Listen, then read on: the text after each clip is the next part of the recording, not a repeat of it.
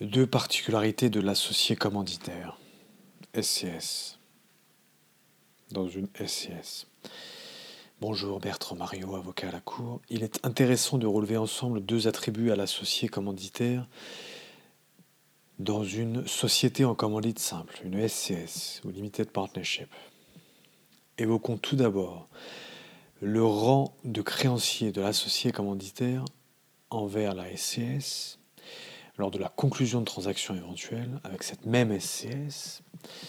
Premier point, avant de découvrir une seconde caractéristique liée notamment à la gestion de la SCS par l'associé commanditaire. Deuxième point. Donc premier point, conclusion d'opération avec la SCS elle-même en tant qu'associé commanditaire. Un associé commanditaire peut conclure toute opération avec la SCS. C'est important cela. Et le dit arrangement ne doit pas affecter le rang de créancier chirographié ou privilégié éventuel de ce même associé commanditaire. Il ne faut donc guère se soucier de conflits d'intérêts potentiels en l'espèce. Voilà pour notre premier point. Deuxième point, un associé commanditaire peut-il effectuer des actes de gestion? Un second aspect de la position d'associé commanditaire, c'est qu'il lui est interdit d'effectuer un quelconque acte de gestion à l'égard des tiers. Nous aurons bien sûr l'occasion d'approfondir certaines des questions évoquées aujourd'hui, donc par la suite. Pour aller plus loin, article 310-3, alinéa 1 et 2 de la loi du 10 août 1915. J'espère que ça a été beaucoup moins insoutenable que les poids précédentes s'agissant de la ventilation de l'ordinateur. J'ai fait beaucoup d'efforts pour la réduire au maximum. j'espère que euh, voilà, j'espère que ça porte ses fruits et que c'est beaucoup moins euh, difficile à écouter.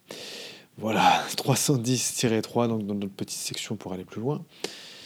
310-3, alinéa 1 et 2 de la loi du 10 août 1915 sur les sociétés commerciales. Que disent ces articles? Donc 310-3 nous indique dans son premier alinéa un associé commanditaire peut conclure toute opération avec la société en commandite simple sans que son rang de créancier chirographaire ou privilégié, selon les termes de l'opération considérée,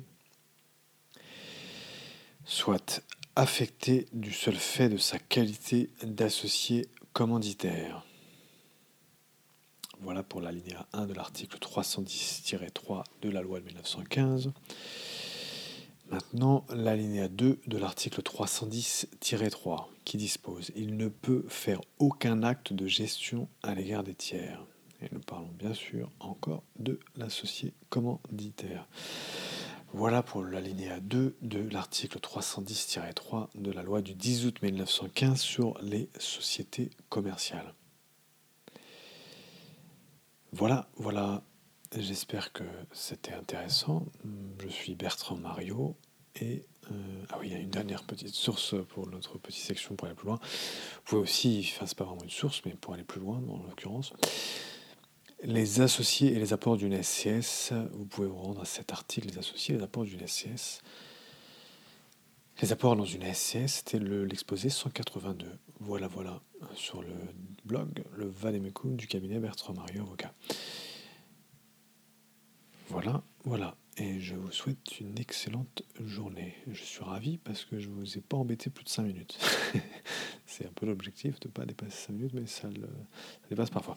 Voilà, bonne journée et à très bientôt. Merci beaucoup de votre attention.